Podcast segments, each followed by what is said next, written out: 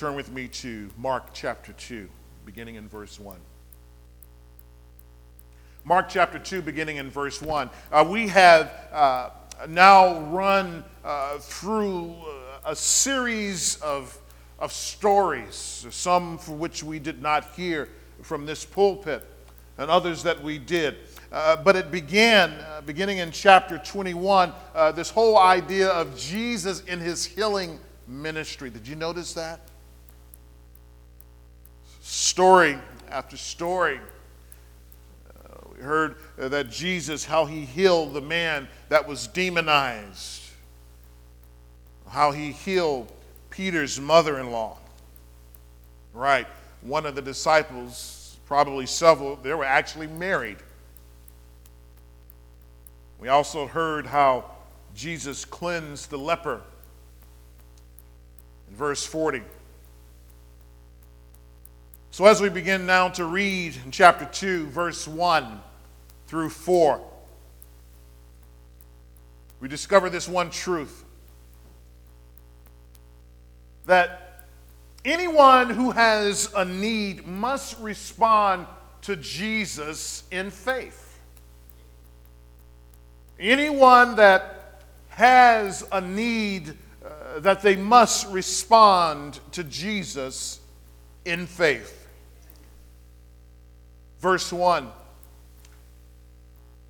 And when he returned to Capernaum after some days, it was reported that he was at home. And many were gathered together so that there was no more room, not even at the door. And he was preaching or he was saying the word to them. And they came bringing to him a paralytic carried by four men. And when they could not get near him because of the crowd, they removed the roof above him. And when they had made an opening, they let down the bed on which the paralytic lay. So here we find out that the word of Jesus' ministry that it continued to spread. Remember last time how we recall how Jesus wanted to keep it all a secret, right? Uh, for, uh, for a period of time. But even after all of that, word got out about him to the point that they were at this home and it was so crowded that there was no space for anyone to get in edgewise. Some of you know exactly what that feels like. I've heard some of your stories in which uh, you went to that one thumping box and there were so many people in there trying to dance. Uh, you call it the club, right? Uh, uh that uh, this place was a place that you wanted to get in and that you didn't care how many people were there. Some of you have been to those places uh, that it was so exciting uh, that you could barely move once you got inside. Because you know that you wanted to get in there and jam and dance or whatever folks like you do in places like that. So the people they found out about Jesus they followed him to the point that uh, there was no more room to get to him, not even in the doorway. But what was going on on the inside to the point where people crowded out this house? When me and my wife, when we were in Atlanta, we stopped by a mall to grab lunch. And when we were in there, we noticed that uh, there were this long, long line of people in the corridor. And my response is always, anytime I see long lines, is, you know, what are they giving away there? Because my thought is always, if, if a line is that long, they have to be giving something away. Surely no one is paying to get what they have in that line. But no, uh, folks, they were just in line to get the latest iPhone. Go figure.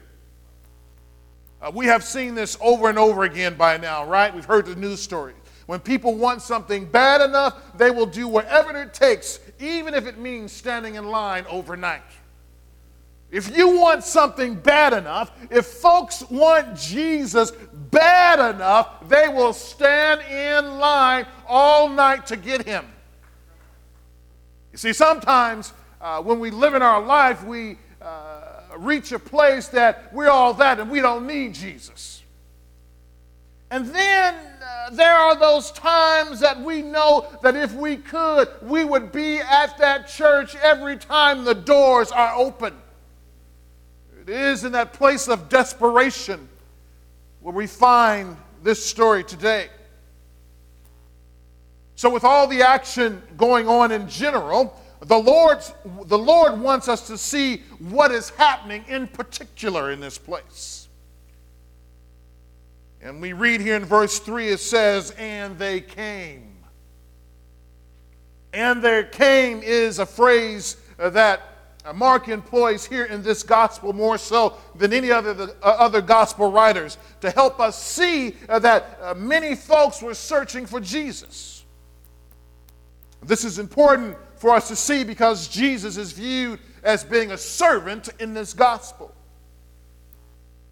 And I want you to know that if you have been gifted with the spiritual gift of serving others, that there's nothing wrong with you. Amen.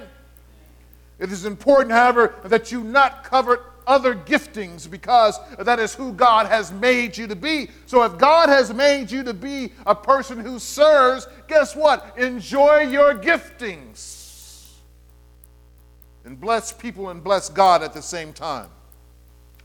But in the case with Jesus, uh, with him being God, we know that Jesus did all things well. Jesus was not only servant, Jesus was also king. Uh, Jesus was not also not only king, but he is also priest. Jesus was not only priest, but Jesus was also prophet as well. So Jesus did all things well. Here in Mark chapter 5, verse 15, it says, And they came to Jesus and saw the demon possessed man, the one who had had the legion, sitting there clothed in his right mind, and they were afraid. In Mark chapter 8, verse 22, it says, And they came to Bethsaida. And some people brought to him a blind man and begged him to touch him. And then in Mark chapter 10, verse 46, it says, And they came to Jericho. And as he was leaving Jericho with his disciples and a great crowd, Bartimaeus, a blind beggar, the son of Timaeus, was sitting by the roadside. You see, and they came and they come because they're searching for, for Jesus. You see, when you reach a place in your life when you really want Jesus, you don't want entertainment.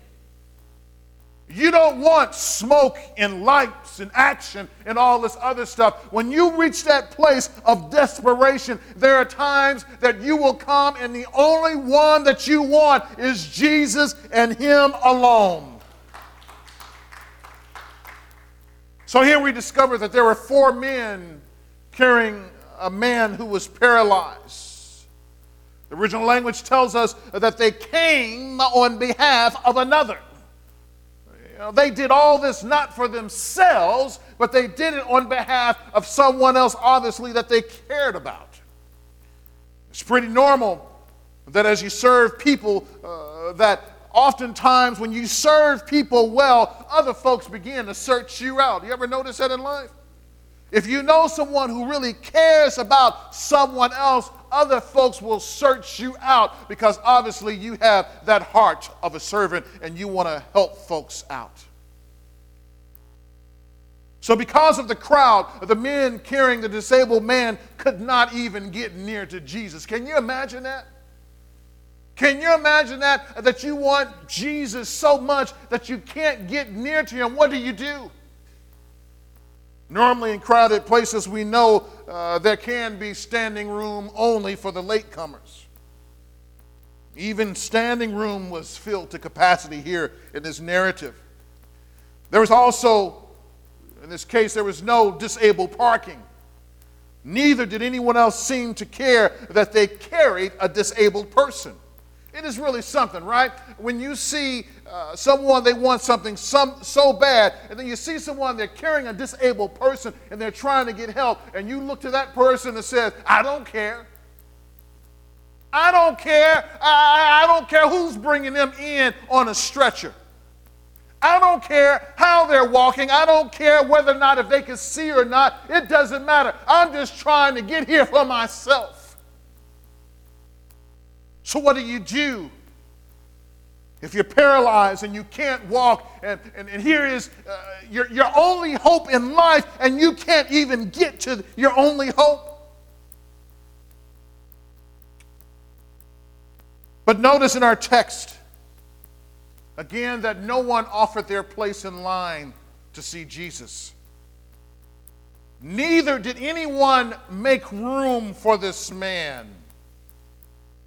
Some of us could probably think we're better off than they are, but are we really? Uh, we think that we would do so, but I'm telling you that sometimes life just presses in on you so much that sometimes you can't see anyone else because you're just trying to get to Jesus for yourself. But then the next thing we notice is that Jesus, listen to this, Jesus responds to faith by forgiving sins. Jesus responds to faith by forgiving sins. Here, verse 4 and when they could not get near him because of the crowd, what did they do? They removed the roof above him, and when they had made an opening, they let down the bed on which the paralytic lay.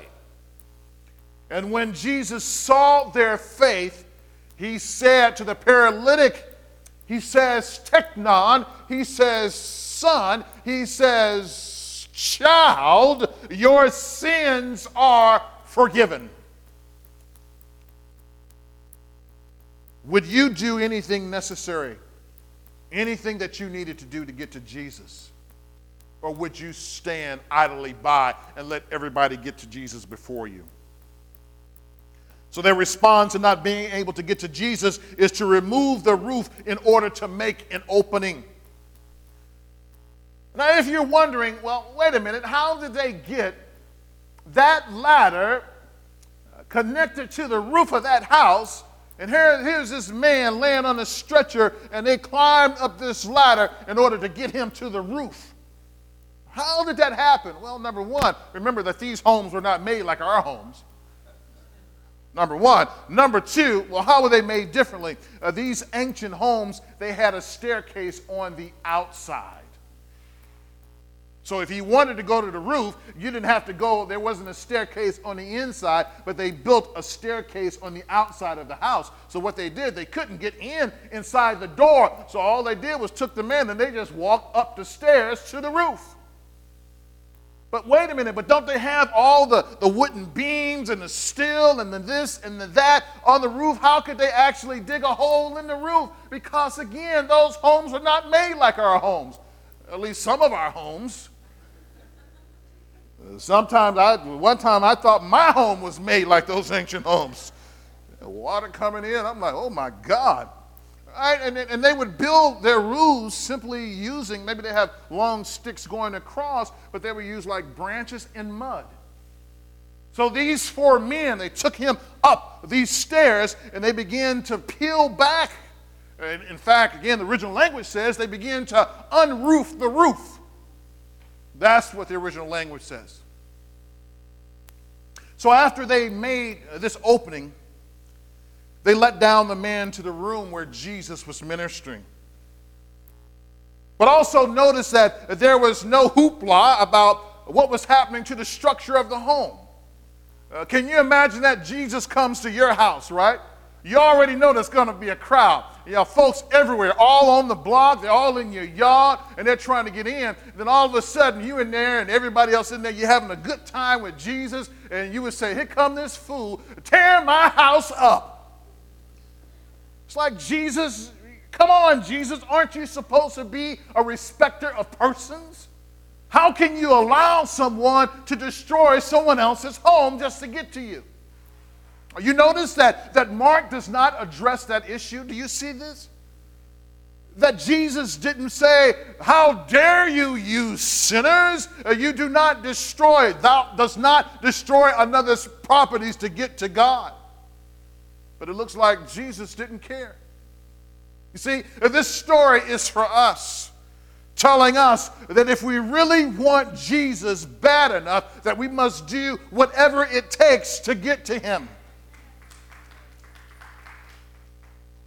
In other words, what we see here and what God wants us to see is that material possession was not the focus of this gospel, that the focus of this gospel was Jesus himself. Our focus of the materialistic speaks to the culture we exist in and how it has been, how it has hijacked our spiritual desperation. Here in verse 5, we see that Jesus, it says that he saw their faith. He saw their faith. This is one thing we must remember. It's very important to remember that God responds to your faith. I'll say it again. Let's try it again. God responds to your faith. God responds to my faith. As a matter of fact, I think it is so important. I think it's enough for all of us uh, to recite together, and it is God responds to my faith. Let's say it together God responds to my faith. It is not one of those half hearted attempts at getting God to do something spectacular for us uh, or someone else that we know. It is that deep down grassroots uh, of the heart uh, of faith that somehow the Lord recognizes and considers it worthy of his attention. So God looks at our faith and he says, Look there, I'm going to respond to that faith. Well, really? Really? Well, Hebrews chapter 11, verse 6. Come on, turn there. You got to move quick now. Hebrews chapter 11, verse 6.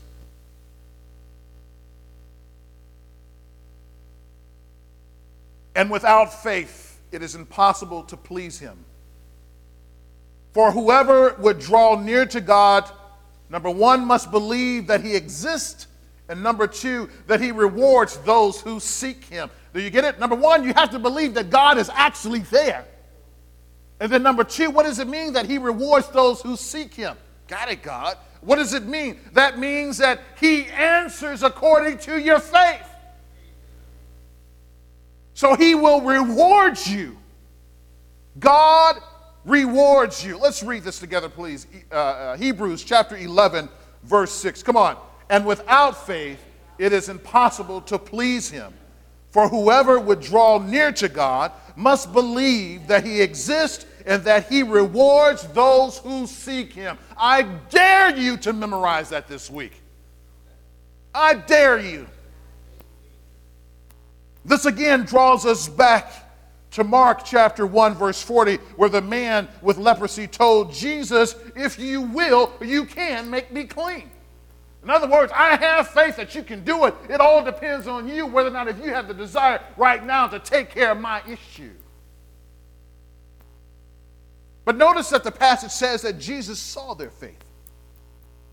But I thought that faith was a belief that could not be qualified through action. Faith being an inner trust uh, that we have in Jesus Christ. The faith these men displayed was a faith that had an outward expression. Let's try it again. So, so the faith that these men had, it, it manifests itself as an outward expression. A faith that's only kept on the inside and never expressed on the outside may not necessarily be true faith. If you say that you believe in Jesus Christ and you live like the devil, that tells me you probably don't believe in Jesus. You see that? We demonstrate our faith in the Lord by gathering for church and Bible study. This is why we're here today. We demonstrate our faith when we take the Lord's table in remembrance of his death on our behalf. We show our faith when we pray for ourselves or when we pray for others and we pray to the Lord. Our faith is displayed when we are baptized in public. in an outward fashion. Each time there is an outward expression of what we know Jesus has done for us on the inside, what happens is God recognizes that faith. Because you see, you can say you believe in Jesus Christ, but if you never make any kind of step or statement or life change in your life concerning Jesus again, you may not be a believer.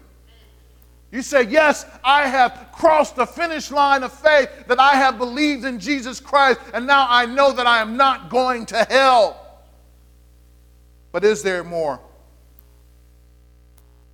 But even in the midst of all of that, even in the midst of, of, of all that, the scripture says here back in Mark chapter 2, verse 5 Son, your sins are forgiven, that the healing does not come. Do you see that? Jesus said, Son, your sins are forgiven, but was the guy healed? Okay, well, we'll find out. So we go to Jesus, right? Our, our, our, our, pen in our hand, and we begin to write down our list like Jesus is our grand Santa Claus right? And we're the ones that's writing our list and checking it twice. And we're saying that, uh, God, I want this, and God, I want that, and, and Lord Jesus, please give me this. And then we, we, we take our list before the Lord and we lay it to the foot of the cross, and you say, uh, Jesus, there it is, please take care of it. And then Jesus tell us, son, daughter, your sins are forgiven. It's like, wait a minute. Wait a minute. I didn't ask you to forgive me of my sins. You see, Jesus, remember uh, that list I threw at the foot of your cross? Remember that list, Jesus, that I wrote it down and I checked it twice? And remember, I made sure uh, whether I was naughty or nice, Jesus. Remember that list? No, you got it kind of mixed up. I didn't ask you to forgive me of my sins. What I asked you to do, I asked you to heal me. So, Lord Jesus, if I gave you my list and you're talking about something else, where is the disconnect? Do you even hear me? Do you hear the words that are coming out of my mouth?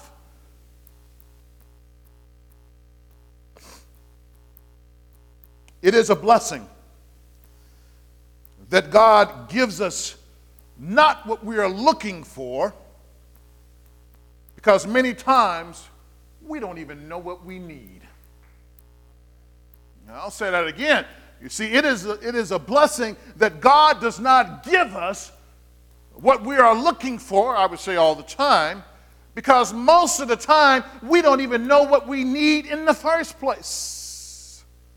Right? You've been there, right? Dealing with kids. I would say some adults too, and you know how much these kids love candy. And those kids, would eat so much candy, and if it was left up to them, they would never ever eat any more food in their life. You know what I'm talking about? We sometimes think about you know all the uh, all the uh, uh, uh, the treasures that the kids would bring in on Halloween. I remember uh, on Halloween we used to go throughout all the neighborhood, and sometimes you, you, remember the shopping bags when they were bigger than the shopping the brown paper bags we have now. That I would go in our neighborhood and I would end up like two big shopping bags full of candy. Right? And I remember, and my parents would tell me, "What you gonna do with all that?" and I would be like to myself, you know exactly what I'm going to do. I'm getting ready to dive into my sugar swimming pool.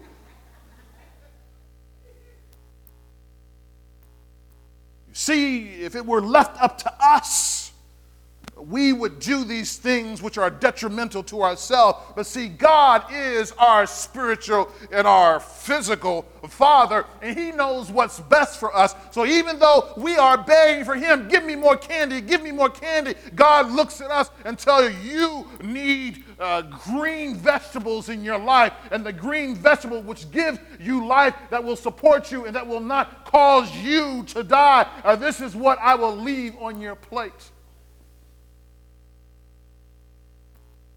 So Jesus, he responds to their faith.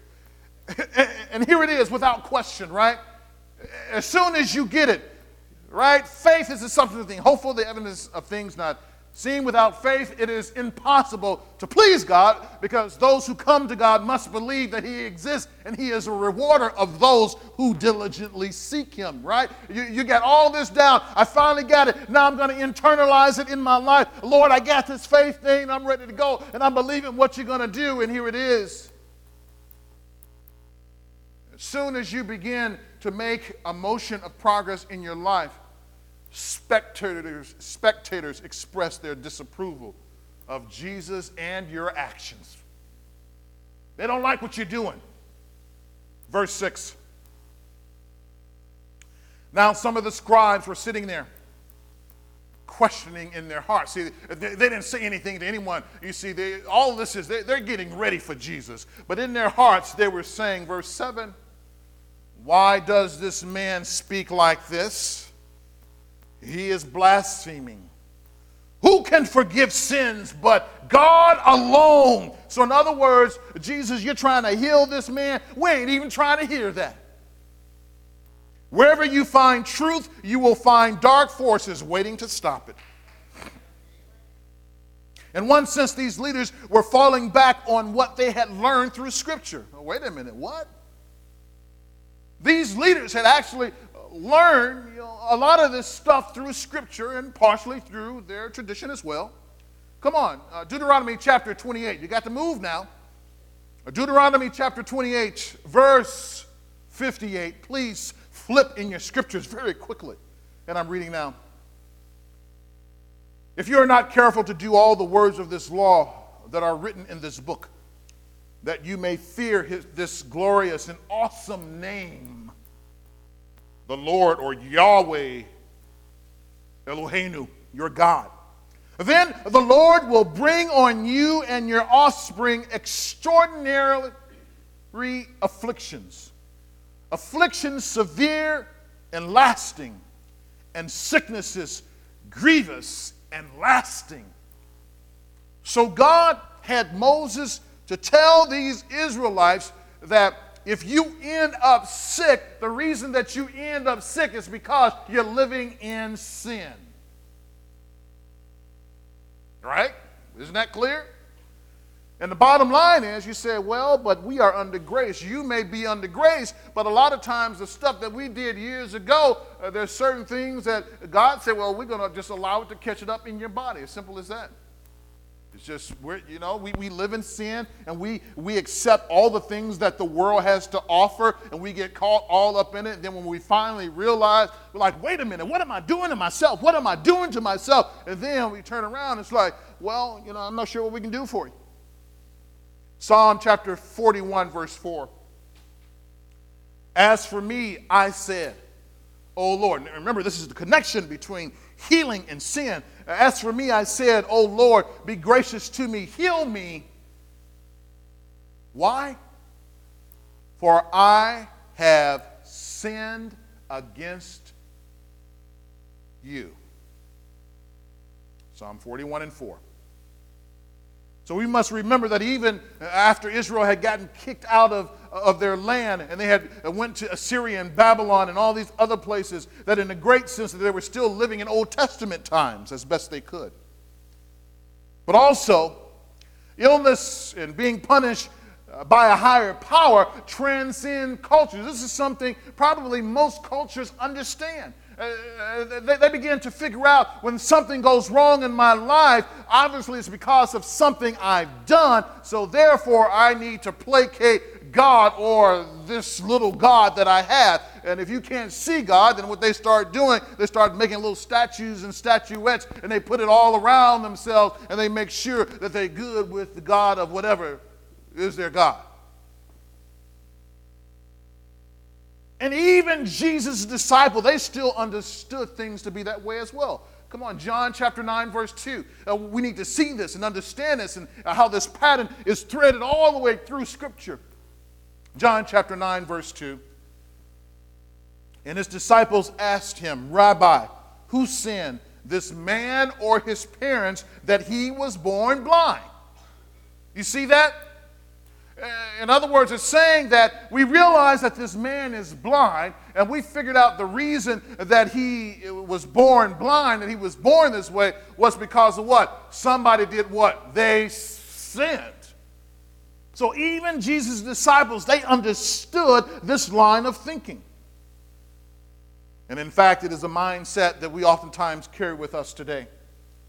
We may equate problems in our life with a particular sin we may have committed and wonder whether the Lord was just trying to get back at us. Lord, you're just trying to get back at me, aren't you? This was the grid in which these leaders, were dealing with. Number one, then, because of their understanding of the Old Testament and tradition, they knew that only God could forgive sins. It makes sense. If we go back to Deuteronomy chapter 28, uh, we understand that if they walked in disobedience towards God, the only one that would actually forgive sins would actually be who? It would be God. So, therefore, if you wanted your healing, you need to get your healing from God, which means that you had to ask forgiveness from God in order to be healed. So, if God could forgive sins, then what was this Jesus person doing in this setting, declaring that, uh, son, your sins are forgiven? Who are you, Jesus? They, uh, it didn't make sense to them. So, the problem is explained from the Jews' point of view this way. Number one, we already know this. We already know this. But number one, uh, if you sin, your sins need to be atoned for in the temple or in the tabernacle, right? You had to take whatever you had to take, you had to take it to the tabernacle or to the temple. Number one. Number two, they understood that only God could forgive sins. Number three, Jesus, in their eyes, was not a priest.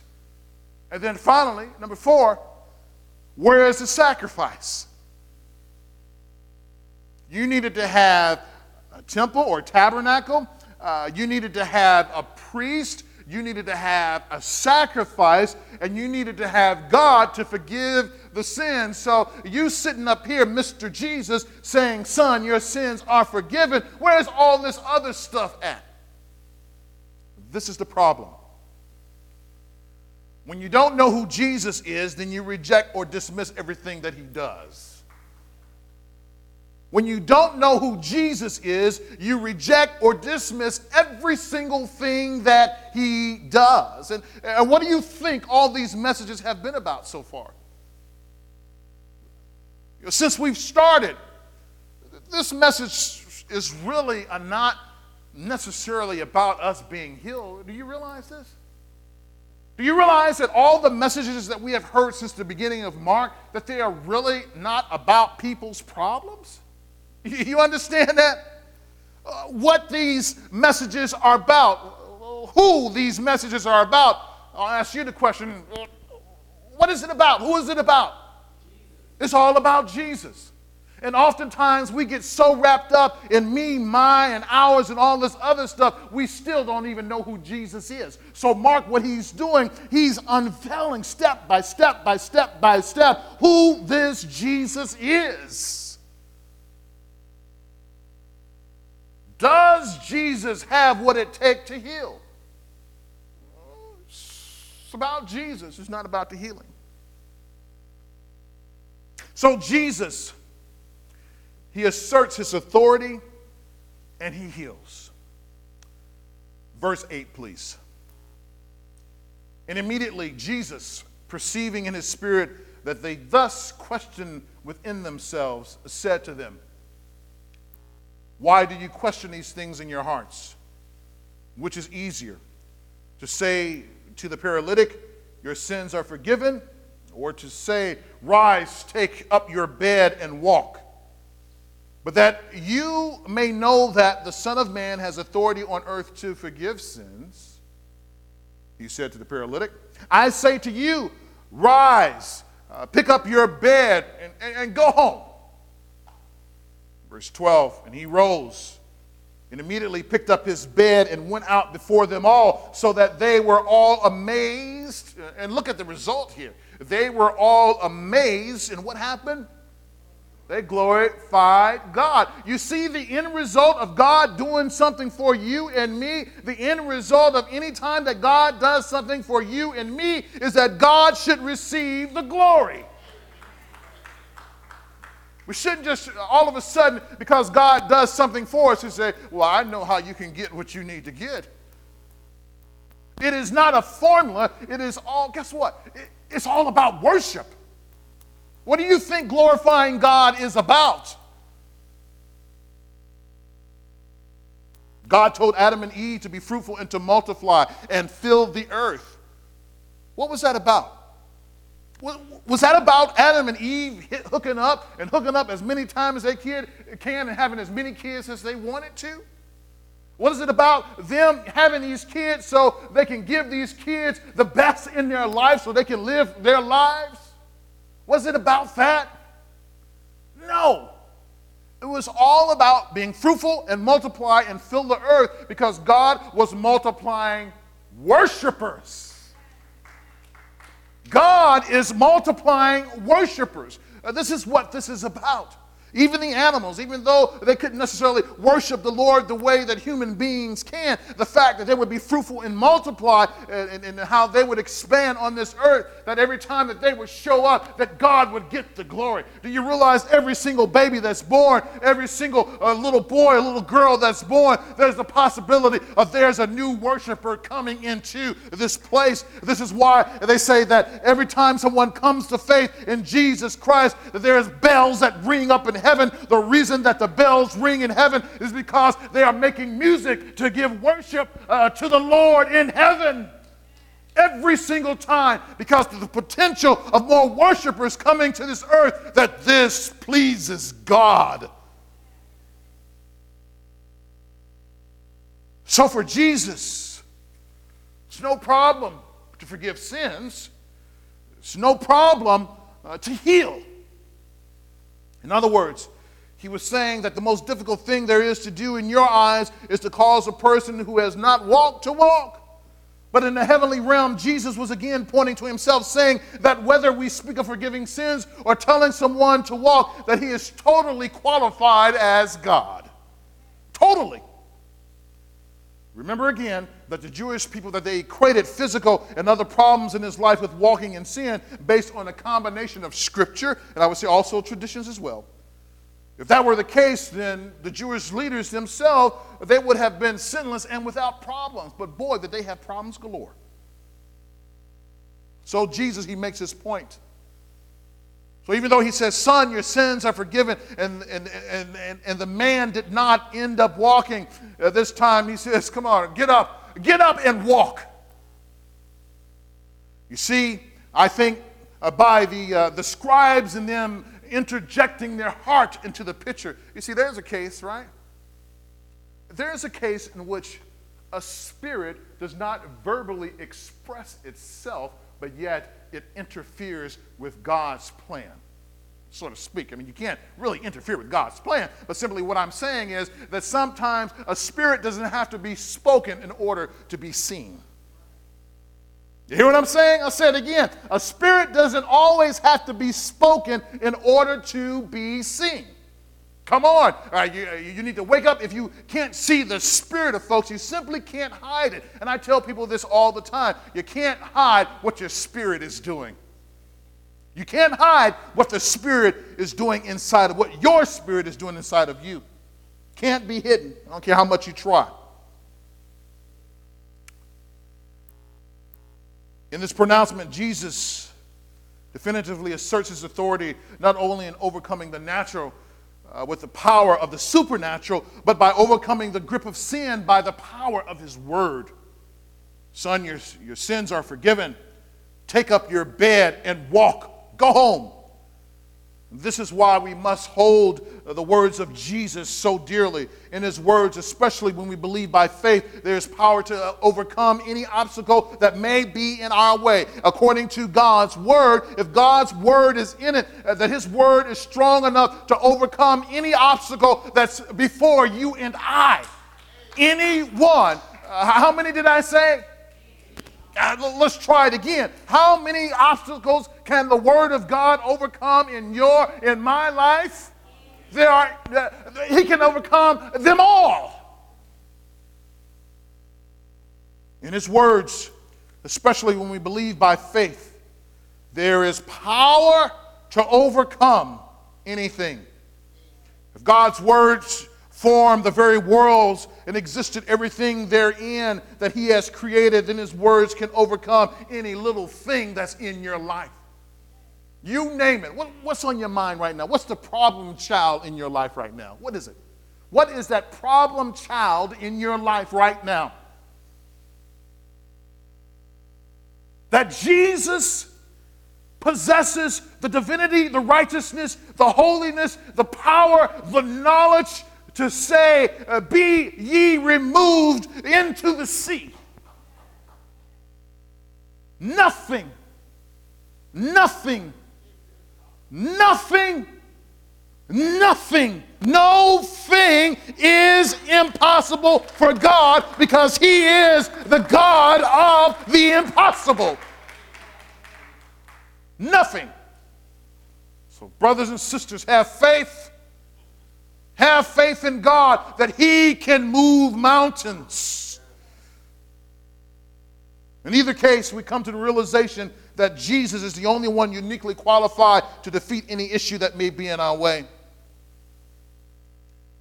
The problem that we have, though, with Jesus is sometimes it's the same as happened with the Jews.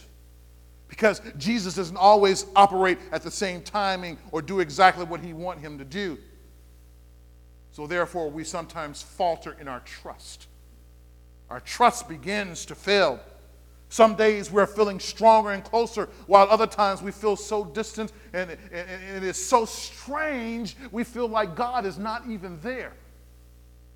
Some days we feel just like this, right? We're interlocked with God. We can feel the Spirit, and God is doing this, and God is doing that. Then other days we feel like this. This is why faith is not based on your emotions. Either God exists or he doesn't. Okay, well, what do you mean by that? Uh, let's take your relationship with your, uh, your husband or your wife or your children. Now, you know that some days you feel like, especially if you're a parent, that that kid is not yours. I'm to be, I'm gonna be honest. You just sometimes feel like, who is this person up in my house? But why do you let them stay in your house? Why? If they drive you crazy, why do you, why do you let them stay in your house? Why? They're yours, and you know that there has been a commitment and regardless of thick and thin, that you know that child will always be yours, regardless of how crazy they may act, regardless of how fear, how far in distance you feel from them. One thing that you know, and it is simply a fact that that child is yours. So, so, if that be true, if we feel one, good one day and we feel strange and distant the other way, we must not rely on our emotions to determine uh, whether or not if we're close to God. We rely on facts. And if God says that you are his child, if God says you are his son or his daughter, guess what? That is a fact, and nothing can take that away from you. So we live according to the fact and not according to our feelings. Because you know your feelings going to change. Just like that roller coaster at Great America, up and down, up and down, and all around. And you may not always feel as saved as you did the first day you accepted Christ. You may not feel that way, but we rely upon fact. And the fact is that once your Lord and Savior has saved you, you have a relationship uh, in which you have a place, re- uh, Peter says in 1 Peter chapter 1, uh, that is reserved in heaven for you. Nothing can take that away. You can feel however you want to, but the bottom line is you continue to live for the Lord and you believe in, in what the Lord is, wants to do in your life because nothing, brothers and sisters, nothing can take your relationship away from the Lord, not even the devil. So don't believe his lies. He is the father of lies. But Jesus has power and authority to engage in your life at any point. The question is will we be like the men who are trying to get help for his friend who was paralyzed? That they were willing to do anything to get to him. So, regardless of where you are, you better believe that Jesus does have what it takes to get done whatever you need to get done. It starts by believing in him, it starts by trusting him. It starts with faith. Remember, in order to please God, that we must believe that He exists and that He is a rewarder of those who diligently seek Him. But it starts with Jesus. So if Jesus has what it takes to heal you, forgive your sins, and to answer all of your prayers, then he has authority as the Son of Man in your life to take care of your issues. Does Jesus have what it takes to heal? Let's try that again. I'm not convinced. Uh, and you see, it's not just about healing. Uh, does he have the authority to forgive sins? Uh, but, uh, but, but, but does Jesus have the authority to heal? Yes, he does. He has what it takes. And guess what, brothers and sisters? As the Son of Man. We find this in Daniel chapter 7. Uh, read that later. Uh, that he has the authority coming on the clouds. Behold, here he comes uh, riding on the clouds. Right? right? Uh, he has that authority as the Son of Man to take care of your issue. The issue is will you believe him today? Will you believe him?